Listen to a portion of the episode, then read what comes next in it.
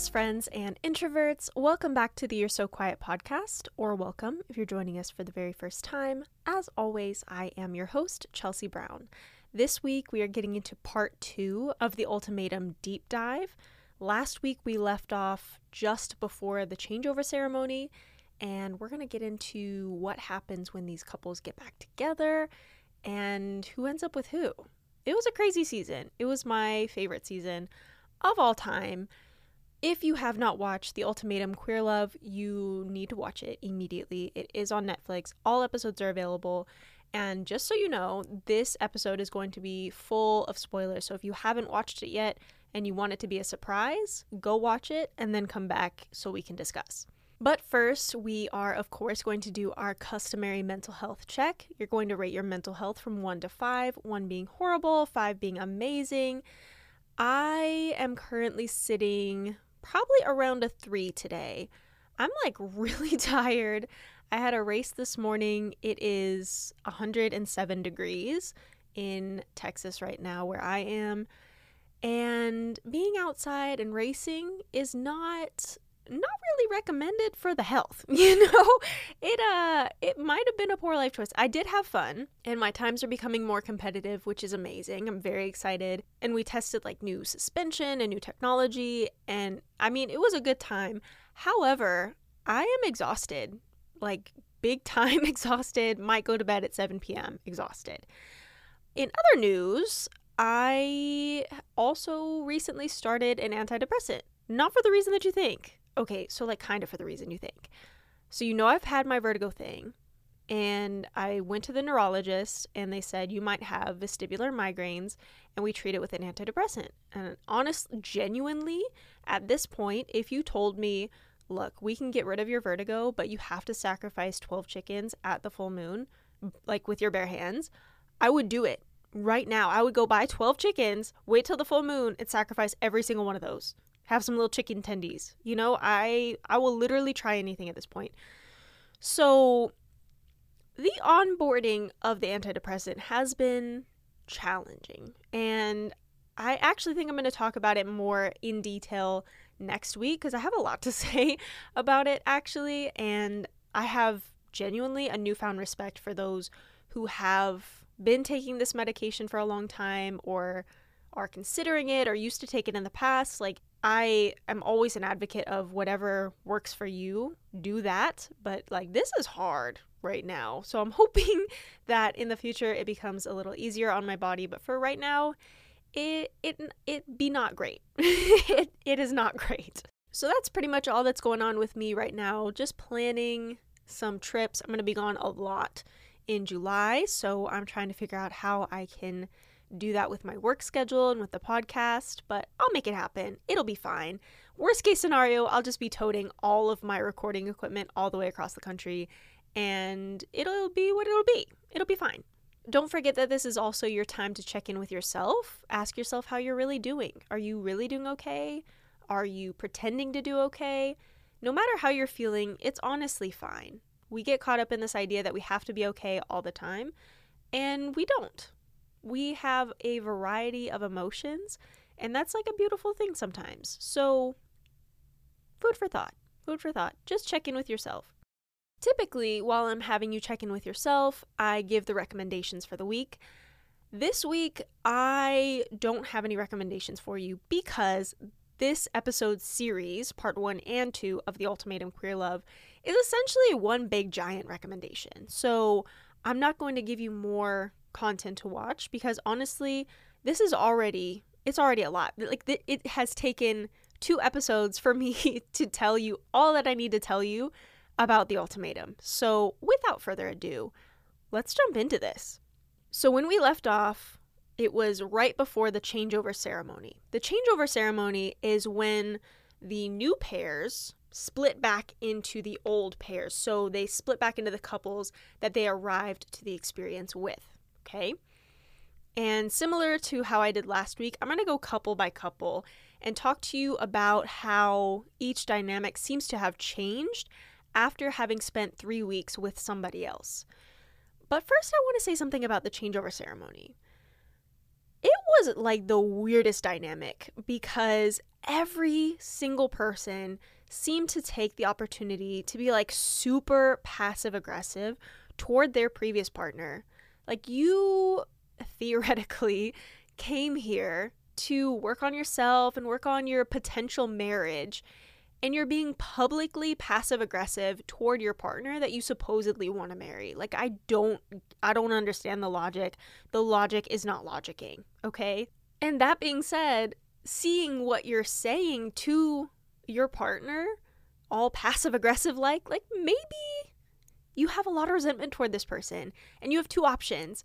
You can either get over it, right? You can move past it, you can talk to them, get it all out, and literally move past it, or you can just not be with that person. We, we all get caught up in this idea that, oh, I've been in this relationship for so long and I don't want to start over again. And I have made that mistake in the past. I was with someone for literally years longer than I should have been because I was like, oh, I've been in this, relationship for so long. I can't leave the relationship now. And if I if I would have left the relationship when I first had that thought, I would have not wasted an additional 2 years of my life. And honestly, my life would have taken on a completely different trajectory. Like I I probably would have done a little bit better in school to, to start off with because I wasn't distracted by some nonsense. I actually might have gone to a different college. So the entire trajectory of my life could have been different. However, that being said, I'm very happy with how my life turned out. I don't have any regrets. But if I could tell younger me, like, you don't have to waste your time with this person, I would tell myself that. Would past me listen? Definitely not. But I would still say it. Anywho, let's get into these couples. Let's first talk about Lexi and Rae. If you recall from last week, Rae actually had sex with the person that she was paired up with for the three weeks away from her partner. The person she had sex with, her name is Vanessa. Lexi already didn't like Vanessa, so it was already this really weird dynamic. So, immediately after the ceremony, they go back to their apartment that they share for the next three weeks. And there's a lot of tension they both seem really agitated with each other. And Lexi's like, I'm not sure that I'm comfortable with us sleeping in the same bed. And Rae's like, don't even worry about it. I was already planning to sleep on the couch. And we're not starting off the three weeks in in a positive direction. Okay, so this is how the next three weeks are gonna go, and the rest of our life? Like, okay, nice. So later, because you know that I don't have the ac- exact dates of when these things happen, I wish I did so that I could literally plot it out like a book. But anyway, they go on a date that is apparently just an on location fight. Okay. It is them just talking about all the qualms that they have in their relationship. Lexi says she feels like a guest in the relationship, like she only has a drawer at Rae's apartment, like she, they never really blended their lives together. Rae says she feels unheard in the relationship and is generally unsure of herself. And when she's talking about this, like my heart really does go out to her because she says, Who am I? Do I deserve to be loved? And I've been there. Like that pulls at the heartstrings for me because I have been there 100%, but I didn't have the courage, I guess, to even verbalize those questions that I'm already asking myself in my head. And something about getting that out of your body is so freeing, I feel like. And I'm kind of a little bit jealous that she has that courage and I didn't. But she she's like, "Who am I? Do I deserve to be loved?"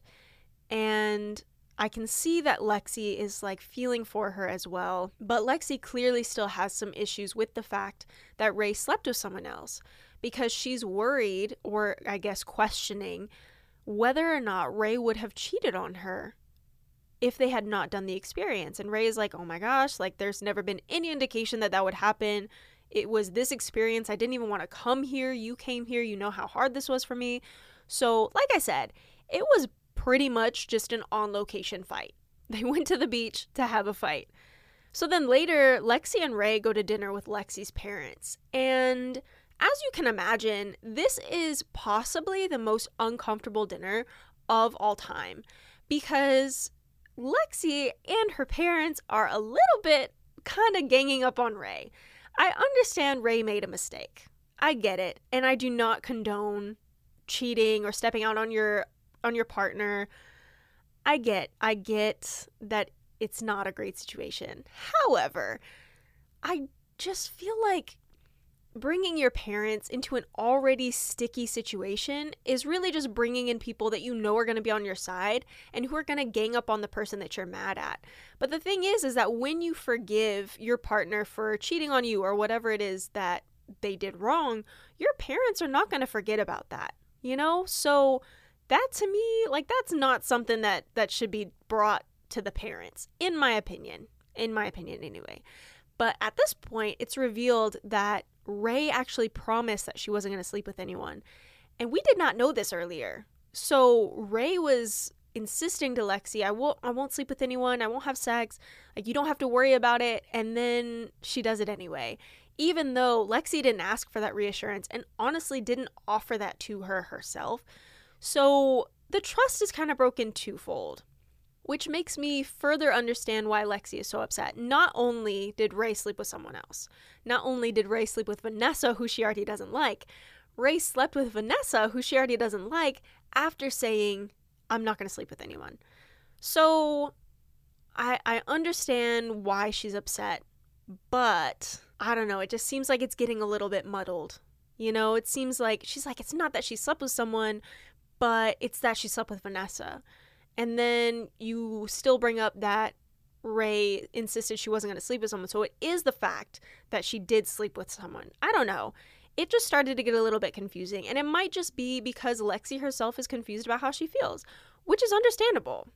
So as the three weeks go on, they seem to fall back together. You know, they fall back into being comfortable and joking and playful with each other. And it seems like Lexi is forgiving Rae, and Rae is also forgiving herself. And then there is a cocktail party in which all of the couples meet up.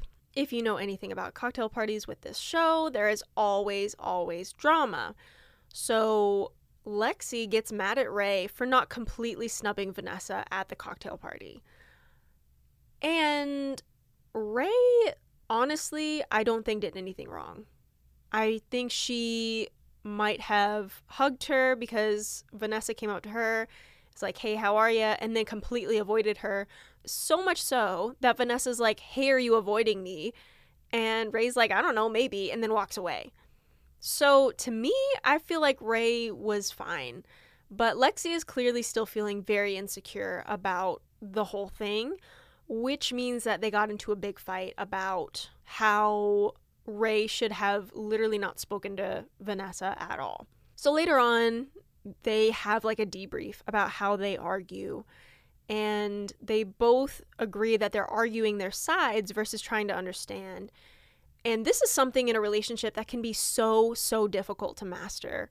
Because for me, I'm like convinced that I'm right, right? I haven't done anything wrong. I'm the one that's that whose feelings have been hurt. Like you are the bad person here.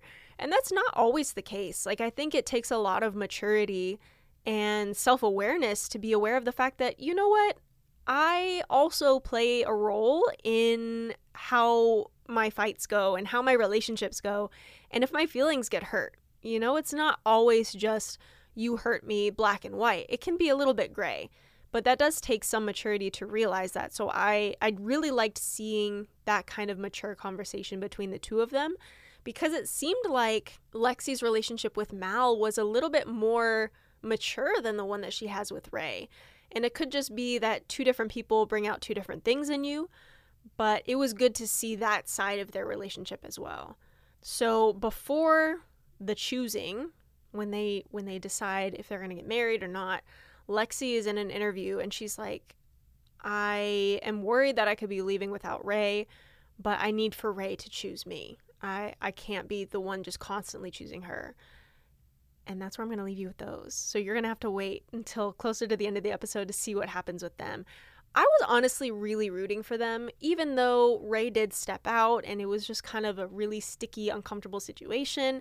I was actually really rooting for them. I liked them both. I think that they could be a really strong couple if they communicate properly. Okay, so let's move on to Vanessa and Xander. As you know, Vanessa is the one that slept with Rae, and Xander is the one that slept with Yoly and actually told Yoly that she's in love with her. So it's like two different people that are in into other people. It, it's a very interesting dynamic. So immediately after the changeover ceremony, Xander confronts Vanessa about something that she says. Vanessa, during the ceremony, had said, Oh, suddenly I now want kids, I want marriage, I want the whole thing. If you recall from last week, Vanessa was violently opposed to marriage and to even stability in a relationship. So Xander's like, dude, what the heck? Like, this is not you, and I'm not sure I believe you. And Vanessa's like, I don't know what to tell you. I've just realized that this is what I want. And like your your feelings and your opinions and your desires can absolutely change, but to go from one polar extreme to the other in such a short period of time seems pretty unlikely to me.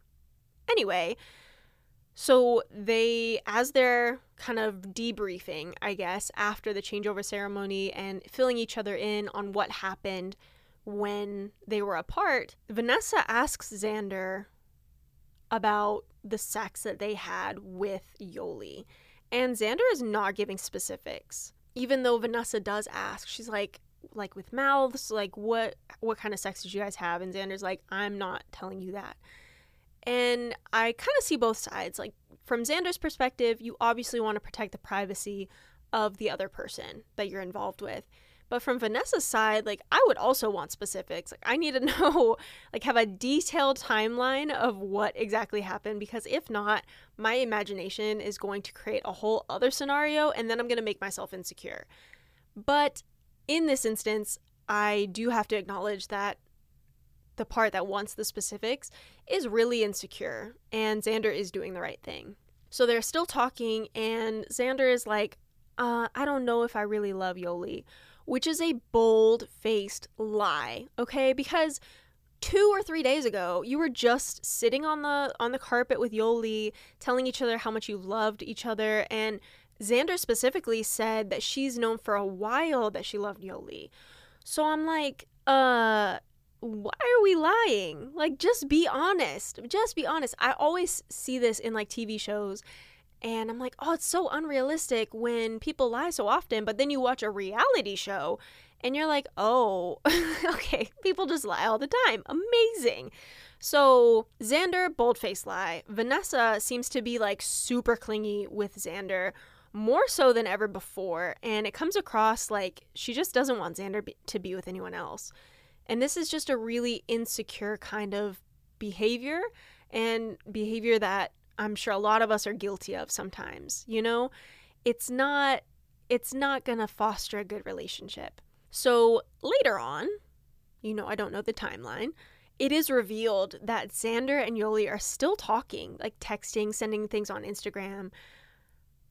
But Xander didn't talk to Vanessa, the partner that they came with, at all during the trial marriage. So, the time that Xander and Yoly were together, Xander did not speak to Vanessa not one time. But Xander and Yoly are in near constant communication, it sounds like. They're also exchanging like sexy selfies, sexy photos, kind of messages with a lot of innuendo. It's a little sketch. And during this conversation, it really seems like Xander is checked out of the relationship and the relationship with Vanessa, not with Yoly. And Vanessa's like, I love you, say it back. And the best that Xander can do is say, Me too. So, already, in my opinion, that's like the nails in the coffin are going in right now because Xander's just not in it. And I think that's fine. You don't have to be in it, but don't lie about it. There's no reason to make Vanessa think that oh, we're going to get married, we're going to have kids, we're going to do this whole thing. Like, you can just tell the truth. And maybe you stay in different apartments for the next three weeks. I don't know. So, Vanessa is grappling with the fact that she now wants to be with Xander more than ever before, but it doesn't seem like she's there for pure reasons. It seems like she only wants to be with Xander so that she's not alone. So, Vanessa plans this whole date on a hot air balloon and they're up in the sky. It's like very romantic. Surprisingly, no wind up there, which was shocking to me. I thought their hair would be all over the place. It was not. No wind in the sky. Anyway, random detail. But while they're up there, they agree to commit to only each other. And this carries on to like discussing the future and what is what is life going to look like for us. And I'm like, "What? How is this possible? Because Xander, I know you're lying. I know you're not telling the truth. But you're you're leading this girl on for no reason. There's no reason to do this. And I I mean, from a people pleaser like me, I I mean, I wouldn't want to upset someone that I had been with for X number of years. Of course not. But if I'm just checked out, like how does it benefit me to lead you on for weeks? Like in in such a public setting as well. It's not like only you and I know what I said. Obviously, anyone who has a Netflix subscription can see what I said to you during this time and see that it was false. So I just don't I don't see what Xander's really getting out of this besides kind of avoiding the confrontation. So, you know the cocktail party, everything was a little bit sketchy, but I'll get into that when I talk about Mal and Yoly, okay? It was a little bit sketch with Xander and Yoly talking, but after that, Xander and Vanessa are intimate. And Xander's like, I want to make the most of our next few days together. And like especially after the cocktail party, it is obvious that Xander wants to leave with Yoly. Could not possibly be more obvious. And it kind of feels like I don't know, it just feels a little bit gross to me cuz you're like I want to make the most of our of our last days together is what it sounds like. Not what she says, but that's what it sounds like. And I just I don't know. I'm not I'm not into that at all. That's a little bit gross. Okay, so let's get into Mal and Yoly. So Mal was coupled with Lexi. They did not do anything physical, but they clearly had a mental and emotional connection. Yoly and Xander fell in love, had sex, etc. So this starts off real bad immediately after the changeover ceremony. So they get back to the apartment and Yoly is crying almost immediately. And Mal is like, Are you okay? Yoly says she's mourning the relationship that she had with Xander. And she says she fell in love and goes on about how simple and easy it was and that they had sex. And Mal is just like, you can see she's trying to take in the information, not react negatively, like try to be supportive to your partner. But how supportive can you really be when your partner that you love is telling you that they love someone else and want to be with someone else and had sex with someone else? Like, there's there's no good way to feel about that, you know? But Yoly is confronted with the reality of potentially loving more than one person because she says she loves Mal still as well. I don't know. Like this whole storyline kind of feels like a commercial for polyamory, which like if you're into that that's great, like go forth and do it, but everyone in the the relationship, the polyamorous relationship needs to be aware and consenting and okay with this relationship. Like, you can't just have multiple partners if one of your partners is not cool with that. Like, that's not that's not okay. So, this dynamic does not get any any smoother. Yoly later talks about how she feels like Mal is not a good teammate because she feels like Mal does not contribute to things like the household chores. So Yoly constantly feels like she's taking care of her and taking care of the relationship and the house. And it can be super draining in a relationship and a partnership. But in my opinion, like you knew this before. You knew this before you came to the ultimatum. If this was a deal breaker, why didn't you just break up? Like, did you think that Mal was all of a sudden going to become really into housekeeping after coming on a TV show? Like, I don't, I don't understand. It feels like more of an afterthought to justify the fact that she loves someone else and is going to leave Mal for this person. I, I don't know. It just felt really kind of tacked on at the end, you know? So Mal is clearly still in this relationship. If you recall, previously, Mal and Lexi were on the last night. Lexi really wanted to be intimate, but Mal was like, no, I'm good.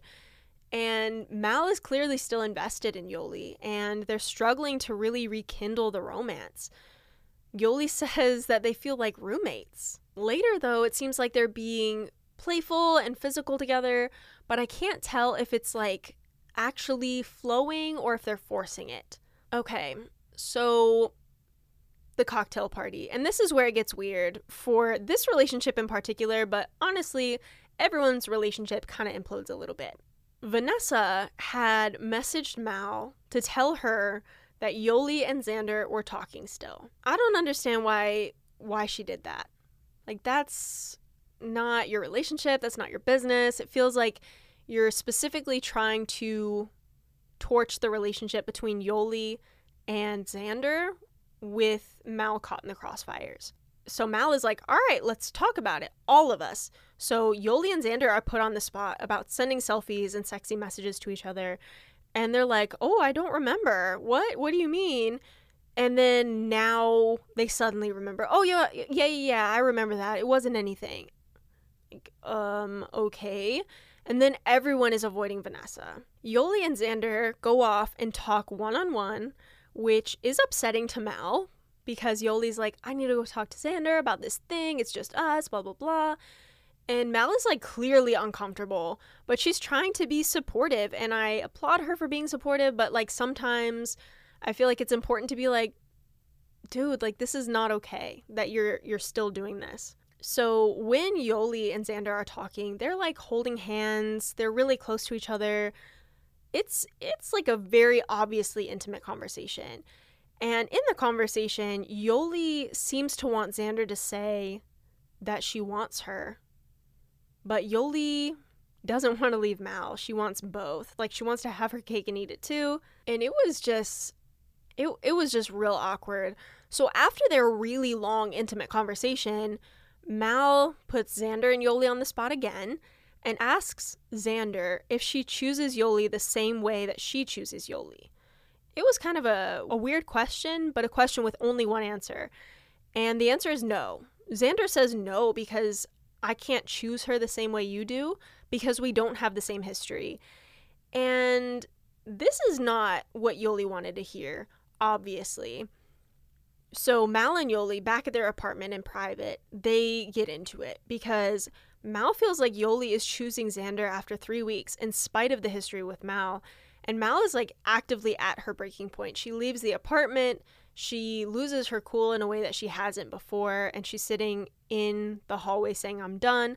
Obviously, she's not done, but she's just really frustrated and honestly, understandably so if I'm invested in this relationship, I want you to also be invested in this relationship. So then it gets a little bit weirder because Mal and Yoly go to meet up with one of their friends and they like unload the whole story. Like Yoly's like, I fell in love with someone else, but I still love Mal. And it's like this whole weird thing. And Mal is starting to get irritated because Yoly keeps accusing her of not being ready for kids or unsure of how Mal would be as a parent. And Mal is like, when have I ever given you the impression that I would not be a good parent? I'm literally a godparent to four different people. I don't understand. I would be a great parent. And then it comes out that Yoly saw Xander's bank accounts, and that gave her the assurance that she needed that Xander could afford IVF. And that really did not sit well with me. I understand the desire for children. I don't want children, but I understand the desire. Like, you want to have kids, like, this is something that's burning inside you that you really want. I get that. But it seems kind of messed up to be like, I've built this history and this relationship with this person, but they're not rich enough for me right now. So I'm going to go to this other rich person over here so that I can have IVF and have a child it comes down to the idea that like marriage seems to be diluted in value lately or these days or whatever because people are very concerned with getting married and having kids and whatever and giving ultimatums. If you find yourself in a situation where you want to give an ultimatum like if you don't marry me then I'm out I think it's time to evaluate whether or not you want the person or you want the marriage or you want the wedding. Like, if you want the big party or whatever, just have a big party, you know? Marriage is not the be all end all of every relationship. I asked my husband to marry me. If he had said no, I wouldn't have left him. My ego would have been bruised, obviously, hurt my feelings, but it wouldn't have been like, okay, well, I don't want to be with you anymore because you don't want marriage. I I think marriage is important. I think it's like a legally binding significant act, but it's not again, it's not the be all end all of a relationship. And so, I don't know, if Yoly wants to do IVF or have kids, like I don't know that jumping into a new relationship is the answer or maybe you just need to explore other options that you can undertake on your own. I don't know. Even after all of this, Mal the girl called Yoly's parents to ask for permission to propose. I couldn't believe it. Genuinely could not believe it because there's all the evidence is here that this relationship is on its last legs. You know, like this is the beginning of the end, or honestly, the middle of the end. The end is approaching quickly. It's just not going to work out between us.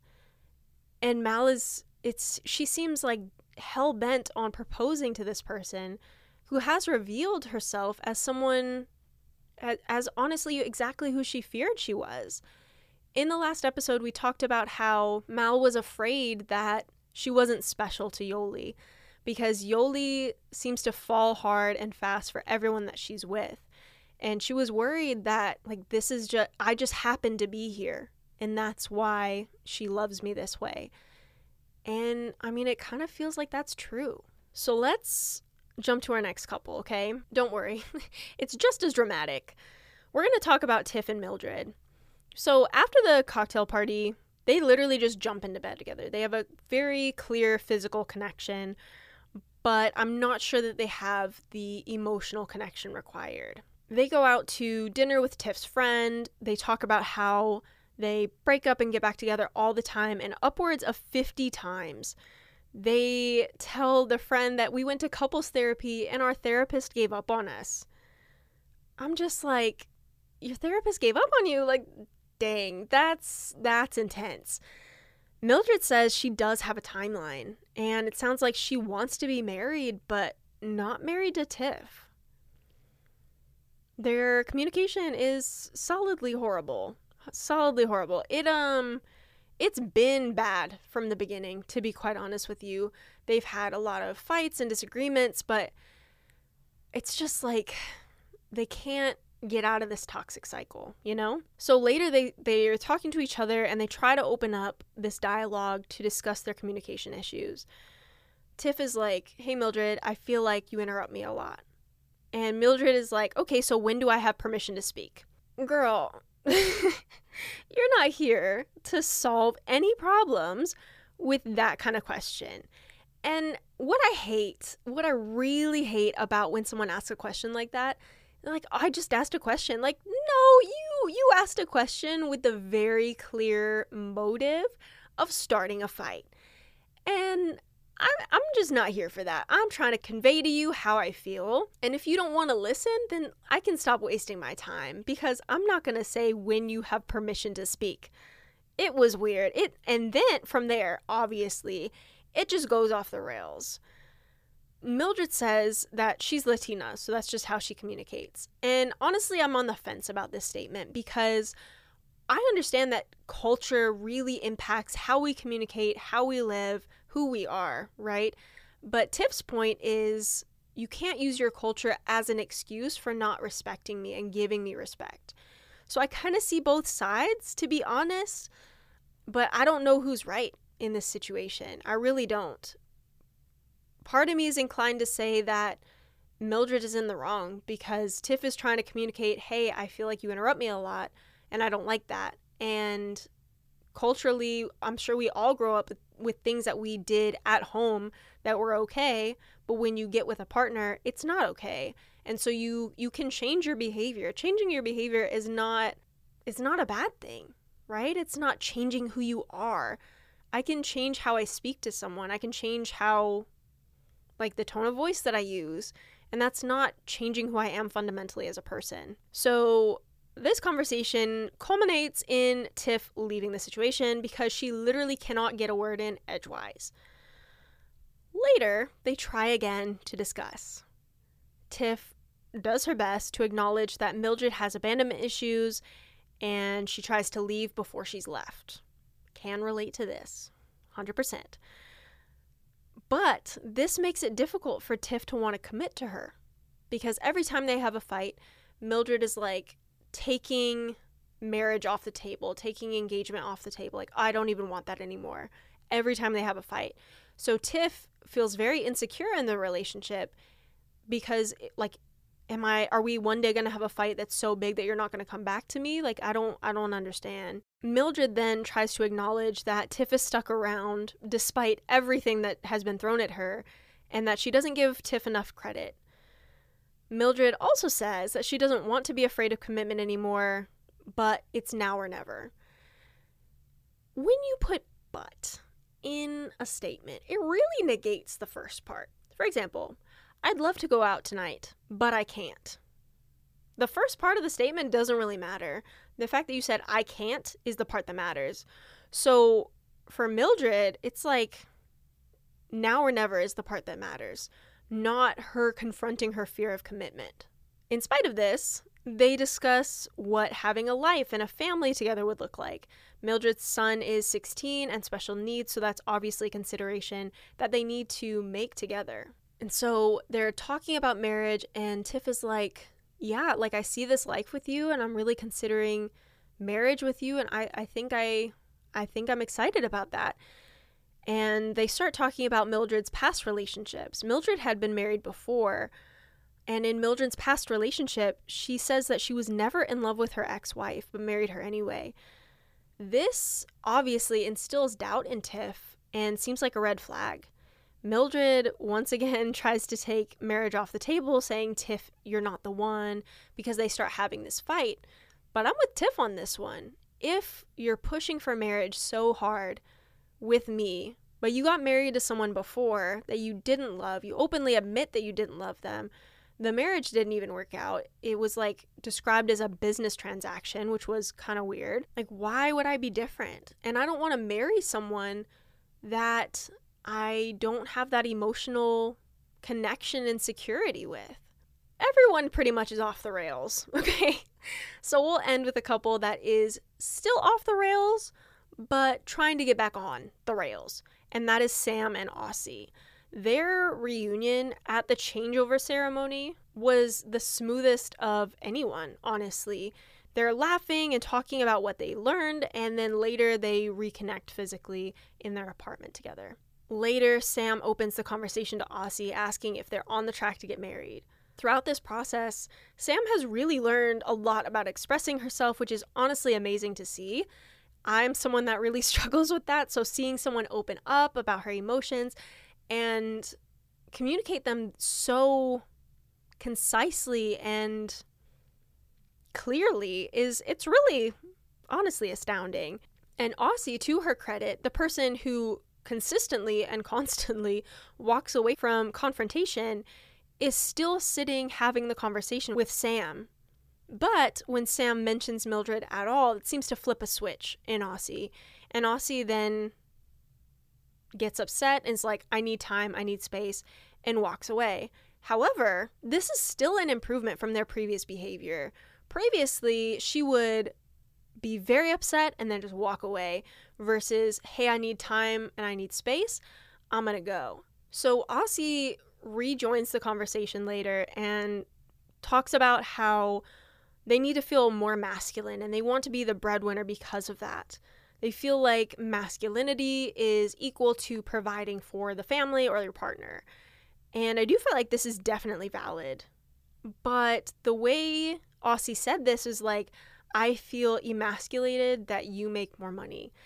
And I don't understand what the solution to that is. I would definitely not ask Sam to make less money. You know what I mean? Like, that doesn't seem like a viable solution. So I'm not sure what Aussie really wanted to get out of that statement. Later on, they meet up with Aussie's brother and they talk a lot about the difference in how Aussie and Sam grew up. Aussie grew up in a largely critical environment, and Sam seems to have grown up in a supportive environment. And that's evident in their like attachment styles and how they fight.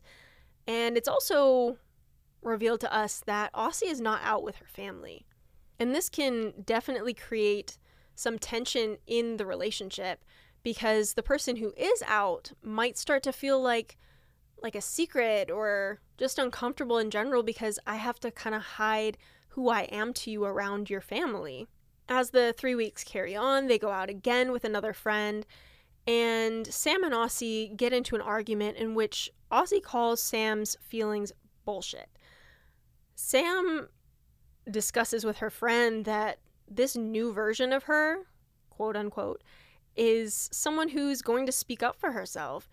Aussie leaves the conversation, all previous progress on confrontation forgotten, and goes and sits in the parking lot. Aussie clearly feels dismissed, and when the friend comes out to check on Aussie, Aussie says things like, I clearly didn't even mean to make you feel bad. Why can't you accept my truth? Like, this is my truth. It's not just that I hurt your feelings. And this felt like a really big childhood trauma wound because watching Aussie have this, it almost seemed like a breakdown of sorts, feeling like she's not seen and not heard and like her emotions are not valid. Like that definitely seemed like childhood trauma that has not been dealt with at all. So she breaks down. She says she's just trying to be perfect, the perfect friend, the perfect girlfriend, the perfect child. And ironically, when you try to be the perfect whatever, you end up falling short. You know, it like you're trying so hard to be perfect that it just does not work out. I know this from experience. Unfortunately, I am very much a perfectionist and it has not served me. It has not served my emotional health at all. So, Aussie feels like she's failing at being a perfect person, it's understandable. Perfect person doesn't exist. And she decides to simply leave the restaurant. Like she gets in a van and leaves. Sam goes out looking for Aussie, and Aussie's already gone. If I were Sam, I would have been much more upset than Sam was. They didn't really show any type of reaction from Sam. And to me, I would have been like, what the heck? Like, there is no possible way that you literally left me here at this restaurant. I would have been so mad. But Sam, I think, is more evolved than me in this way. So later, Sam and Aussie talk about how Aussie was feeling and about her childhood. And she feels like fights are a trigger for her because they throw her back to that space. Sam's like, I feel like I'm bending over backwards to create a safe space for you. Sam is like, How can we change that? Aussie snaps and asks why Sam is asking such a dumb question. Sam is like, Why are you speaking to me like this? This is not okay. And true to form, Aussie puts on her shoes, grabs a backpack, walks out the door. In an interview, Aussie admits that she knows that she will lose Sam if she keeps acting the way that she does. After some cooling down, she comes back and she apologizes to Sam.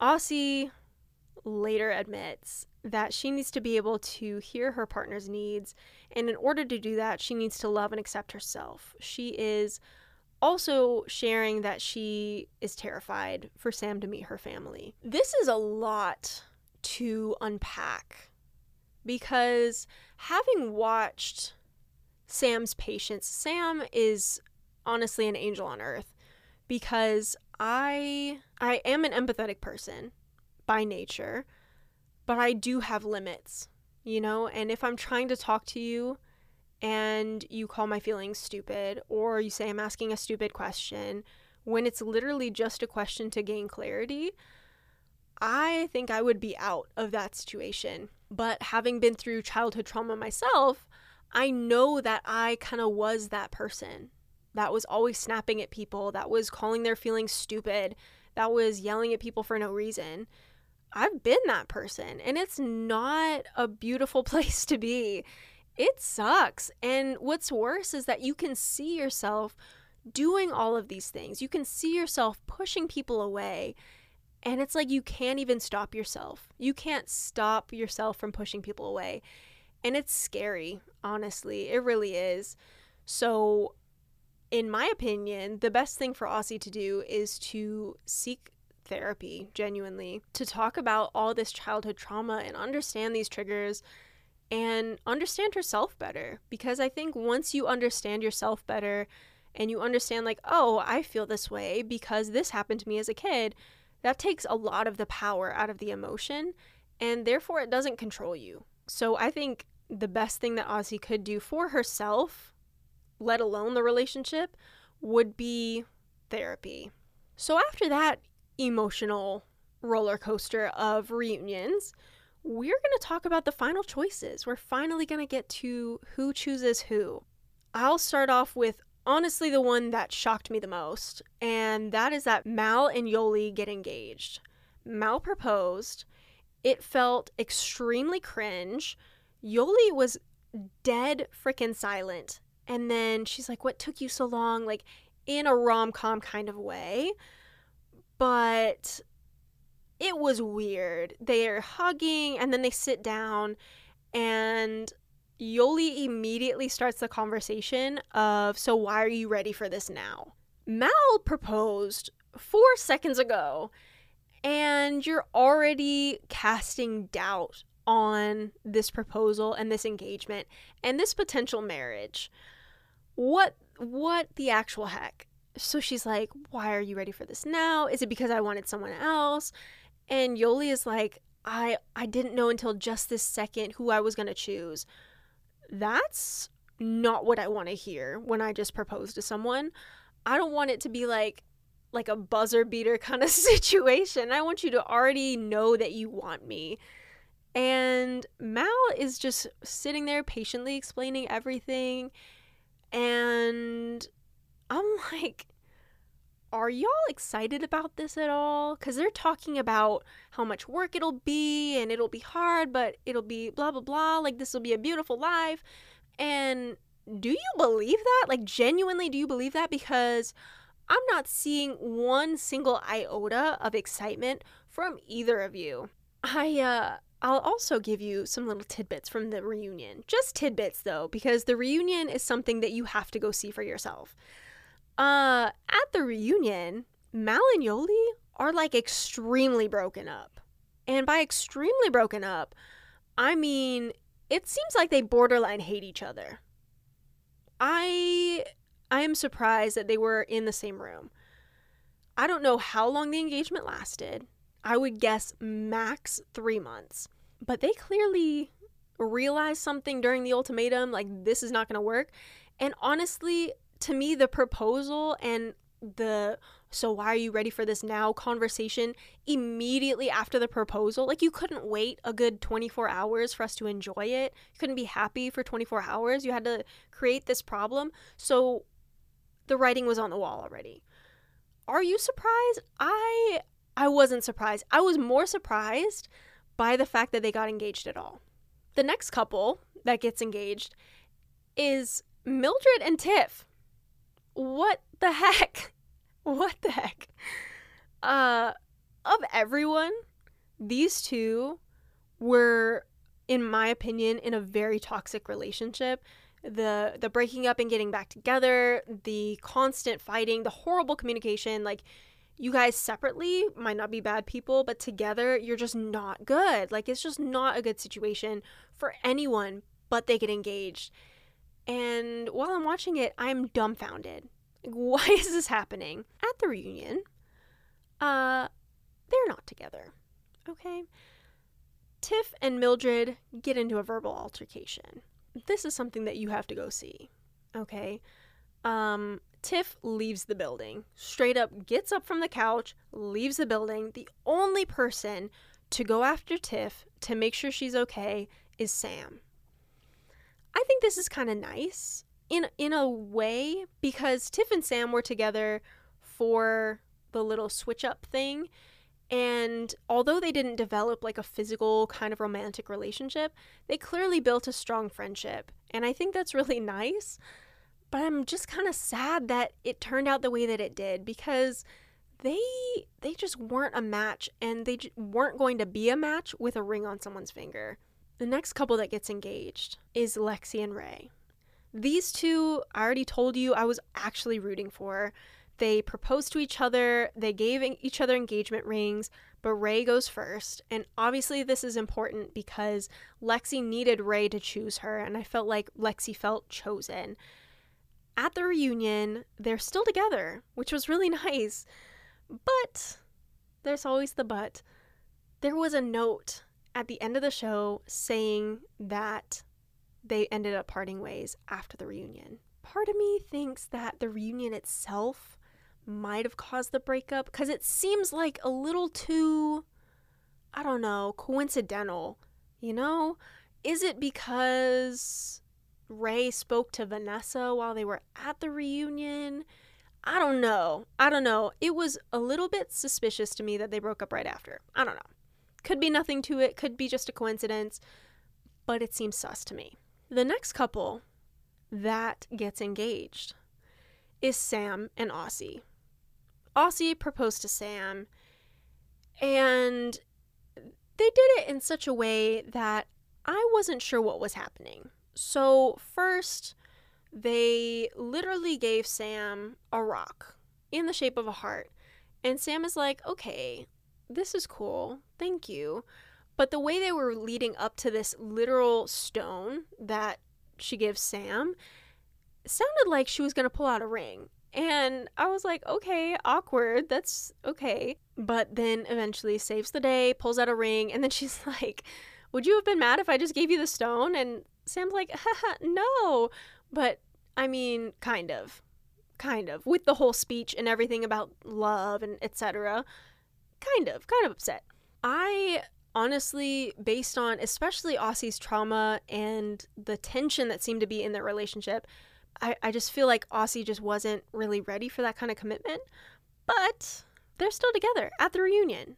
And there was no note afterwards about them. I don't know if they're currently together. I haven't stalked their social media. But they're still together, although Sam has still not met Aussie's family.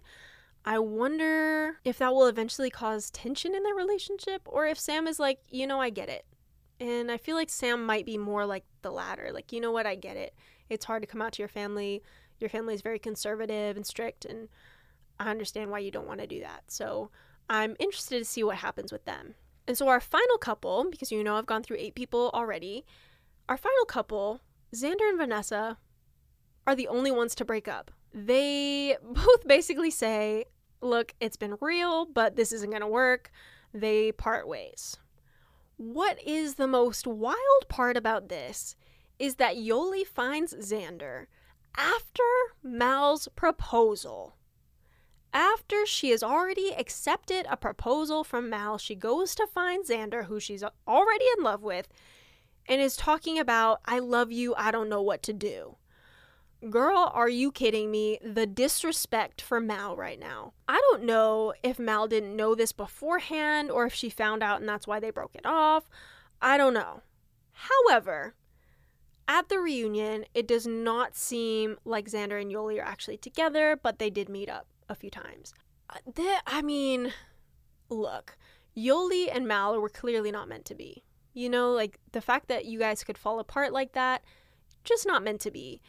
But the disrespect to me of, yes, I'll marry you, hold on while I go meet up with the other girl I'm in love with, is just genuinely mind boggling. I cannot comprehend what thoughts were going through the head at that point. Were there any thoughts? I don't know. It this season, this whole season was absolutely wild you had love, you had sex, you had breakups, you had tears, you had fights, you had childhood trauma, like you name it, this season had it. This was genuinely by far the best season of The Ultimatum ever. And this is further evidence that anything queer is just better. I'm sorry, I don't make the rules. Anything queer is amazing. Okay, so that wraps up our deep dive into the Ultimatum Queer Love. I hope that you enjoyed the ride. And if you haven't already, I would genuinely watch the show. I watched it twice. I watched it once for fun and then once for you all. I mean, it was shocking both times. even though like I already knew what was going to happen, there were things that I had forgotten that people said. It was bananas. It was absolutely bananas. So I highly recommend it. I love Netflix reality shows, exploitative though they may be, they're still very enjoyable. If you like what you hear on the show and you want to hear more, you know the drill. You got to rate, you got to review, you got to subscribe to the podcast. Anywhere you listen to podcasts is great, good, acceptable, fine, all of the above. You can also follow the podcast Instagram at You're So Quiet Pod, Y O U R E, So Quiet Pod. And I will talk to you all next week. Okay, love you. Bye.